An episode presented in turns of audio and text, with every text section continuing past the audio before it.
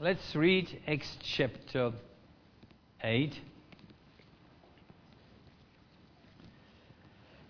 From uh, verse 1 to down to verse 8. Saul was in hearty agreement with putting him to death. You know uh, whom was put to death? It was Stephen. And we continue now from there.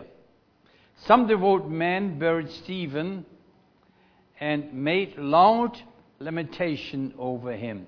Have you ever thought about it? That was uh, something that was uh, very important for me. What was it actually? Loud lamentation. But Saul began ravaging the church, entering house after house, dragging off men and women. He would put them in prison. And now, therefore, those who had been scattered went about preaching the word. Philip went down to the city of Samaria and began preach, proclaiming Christ to them. The crowd was on in one accord. Were given attention to what was said by Philip as they heard and saw the signs which he was performing. For in this case, of many who had unclean spirits, they were coming out of them shouting with loud voices, and many who had been paralyzed and lame were healed. So there was much rejoicing in that city. Praise the Lord. Now, uh, my topic this morning is Jesus, the supreme martyr. Now, it's very interesting uh, what Jesus did, and we uh, see very clearly. And there's a scripture in Revelation chapter 1, verse 5. And this morning I, I want to give something to our dear uh, Greek uh, people. May I read it in Greek perhaps for you? Yes? That's how John actually put it down. Verse 5. Kai apo Jesu Christu ho martus ho pistis ho toto koston necron. Have you understood it? No, some not. But it's Jesus Christ, the witness, the true witness, and martyr. I read it in Greek because witness here is being called martyr. And we see there are speaking martyrs and there are dying martyrs. A speaking martyr is a witness who speaks about the things which were there. And he is the true martyr. Now, Jesus, supreme martyr.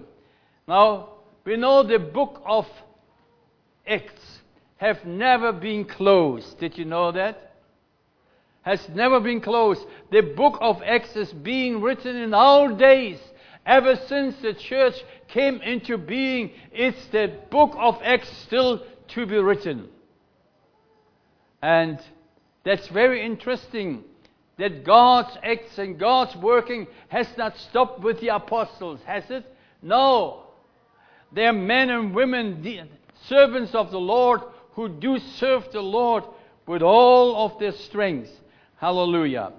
Now, ever since this book of Acts is being written now. It's been written, written this morning. The Foxe's Book of Martyrs, perhaps you have read it. I've uh, read it, not everything. It's very interesting. In the very first pages, he speaks about that Jesus Christ was the first martyr. Now, Jesus didn't die the death of a martyr. He died the death of the Lamb of God. And that's very interesting. All the martyrs died because they loved Jesus and the testimony of Jesus. And they confessed it very clearly. And so was Stephen a martyr. And Stephen, when he uh, spoke out and called out, Lord, do not hold this sin against him. And then he died. Very interesting for me anyway, when we know the stoning process, uh, process how it was. Stephen, he was able still to kneel down. Now we know stoning was not just something everybody picked up a little stone and threw against him. No. A stoning was usually done this way. And I think I explained it last time. But just to remind you, this man who was supposed to be stoned, and that's what it wanted to do with Jesus too. They let him at the edge of a cliff, and then they pushed him down. And then he landed down somewhere, perhaps some 10, 15 meters, I don't know. And then they picked up some little boulders and they threw it down onto this person. It might have hit his chest. Imagine a boulder as big as a football. This been thrown down off him, and yet his bone might have been broken through the fall coming down. And he still was able to kneel down, we read. And he prayed, Lord, do not hold this sin against them.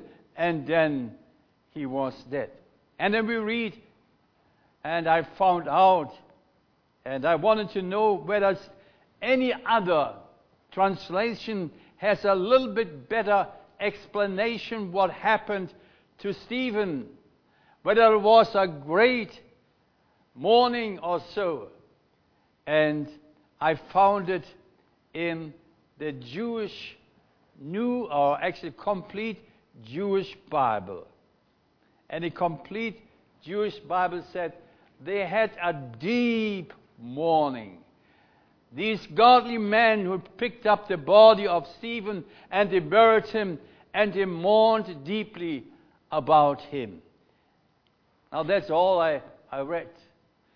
We know the way in Israel they sometimes did mourning and they could hire some um, uh, women, you know, and we see them every now and then in the Bible.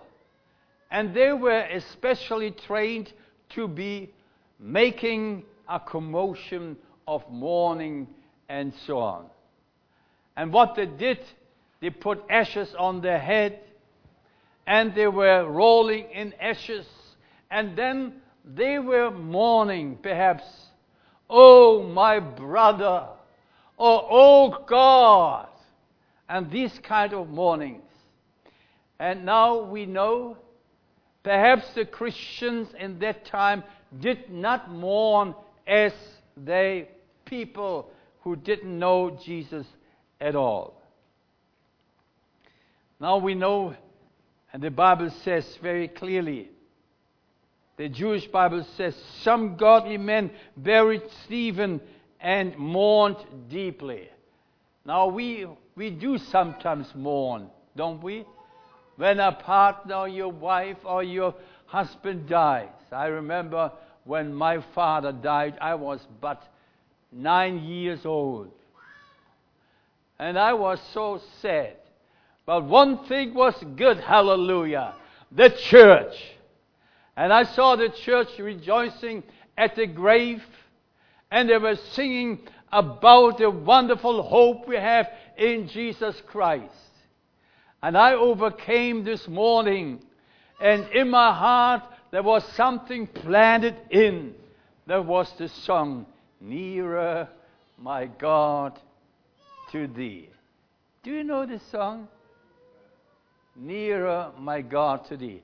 I had a little mouth organ, you know, and I took it in my mouth when I went to bed, covered the doona over my head, and played this song over and over and over again until I felt that wonderful feeling of peace and hope my Father. I'm going to see him again. Hallelujah.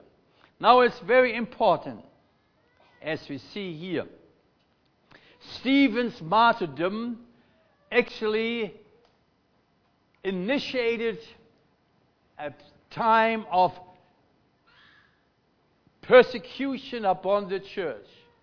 And history says about 2,000 Christians were killed in that time. 2,000. And even one of his fellow deacon of Stephen by the name Nicanor, he was killed, and many, many others. Imagine 2,000 people from the church in Jerusalem were martyred. The early church did not, uh, did not mourn as they, they didn't have any hope. And the Apostle Paul says in 1 Thessalonians chapter 4, verse, uh, 4, verse 13. But we do not want you to be uninformed, brethren, about those who are asleep, so that you will not grieve as do the rest who have no hope.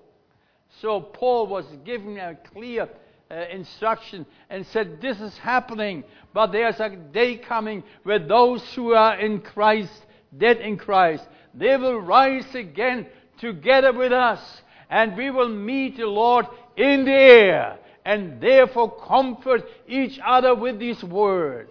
Hallelujah. We have comfort, we have a hope. Hallelujah. Summary, you've got a hope with your mum too. Hallelujah. You've got a hope. And this is, we will see our brothers and sisters in the presence of the Lord again. Hallelujah. The Lord is so good. Now we see here Jesus disregarded the hired wailing women.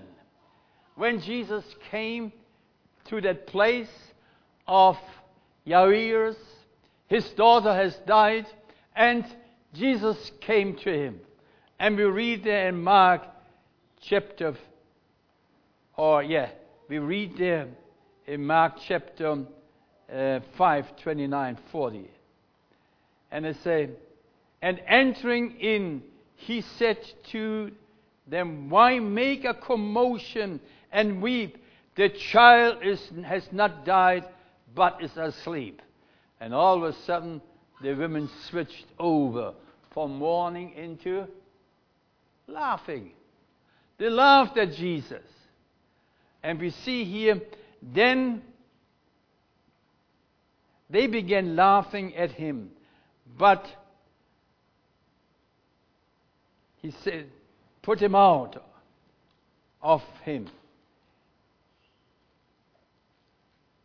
He took only the child's father and mother into a room and his companion. These were the apostles who were with him. The early church did not hire wailing women. Now it was in the early, in the first century was normal. They had a great hope, but in the second century, some things were trying to creep into the early church as well. And all of a sudden, and listen to this, all of a sudden in the second century, they started again with mourning and hiring women to mourn their dead. And it was actually forbidden amongst the church. And it was a reason for expulsion out of the church. That meant if you hired mourning people, the church would kick you out. Because it was contradicting the message of the gospel. And in the fourth century, there was a great preacher. The early church had great men of God. And in the fourth century, there was a man, Chrysostomus, a strong preacher, and he said, The wailing commotion contradicts the hope of life, of hope of eternal life. And so many, many were then stopping and uh, having a commotion. Jesus himself, and interesting, when Jesus was on the Via Dolorosa, anybody knows what it is? I haven't been in Jerusalem. Anyone has been in Jerusalem? Have you been there? Did you walk there? Via Dolorosa? Yes, you walked. Now, Jesus was walking that road to the cross. And we read, and following him was a large crowd of people and women who were mourning and lamenting him. But Jesus turned to them said, Daughters of Jerusalem, do not weep. Stop weeping. Weep for stop weeping for me, but weep for yourselves and your children. Jesus rejected weeping and mourning about him because she know he is going to rise up again the day is going to come when Jesus will raise up and his church will see him. Hallelujah. Now, Stephen was with the Lord. He saw the Lord. And he was with the Lord already. But God awoke another evangelist. And that's an interesting thing. And there was another evangelist, and we read about him his name was Philip, or as the Greek would say, Philippos. So Philip, he was one of the seven deacons as well, and he went down to Jerusalem proclaiming Jesus Christ. Hallelujah. There was something active in the church. The apostles didn't go from Jerusalem, they stayed in Jerusalem. Why was it? Because they were there for the church. But others ventured out and preached. And so was Stephen, Stephen or Philip rather. Stephen, and what was his first encounter? And we read in verse 7. And his first encounter. For in the case of many who had unclean spirits, they were coming out of them shouting with a loud voice, and many who had been paralyzed and lame were healed. The first encounters Philip had was the demonic forces. And we must not think this is a thing of the past. There are still people, they can be demonically bound and possessed by demons. Interesting, when Peter was proclaiming the gospel to Cornelius, and we read it in Acts chapter 10, 33. You know of Jesus of Nazareth, how God anointed him with the Holy Spirit and with power, and how he went about doing good and healing all who were possessed by the devil for God was with him. Jesus, wherever he came, he encountered the power of Satan as well, possessed people. And now, our dear brother this morning mentioned already something from Mark chapter 5 that demoniac from Gadarene. And we know this story, it tells us not only that, but Jesus, as he was going over the sea in Nazareth to that particular place. There was a severe storm in Mark 4 37, and there arose a fierce gale of wind, and the waves were breaking over the boat so much that the boat was already filling up. Here was an attack of Satan as well. And Jesus is the master of the storm. Amen? Hallelujah. Now, when they came to the other side, a man was running towards Jesus and the disciples. And Jesus was demanding this uh, um, demon to leave this man alone. And we read of a man, he was demon possessed with a legion of demons. With a legion of demons. And he was a pitiful human being. He lived in the tombs, constantly, day and night, screaming. And his screaming surrounded through all the mountains. And this man was horribly, horribly tormented by a legion of demons. No one was able to bound him. No one was able to hold him or to bring him back into society. But this demon possessed man, he was running around in horrible screaming throughout the night. And now Jesus came. Hallelujah. Jesus came. And I tell you what, demon possessed people who are from uh, tormented by demons is not a funny business. I have experienced in my ministry things like that. It's not a funny business. There needs the power of God. Hallelujah. And Jesus set this man free. And we know what happened. He set this man free. And the demon asked for permission to enter the swine that were grazing at the side of the sea, at the embankment. And these swine ran into the sea, and the demons as well, and they were all drowned. Now, after demon possessed people had been set free, and that was with Philip the case. We see that others who were paralyzed or who were lame got healed, and there's something wonderful.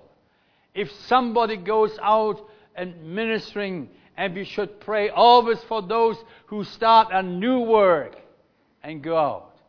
And that's also for our dear brother John now he went into that place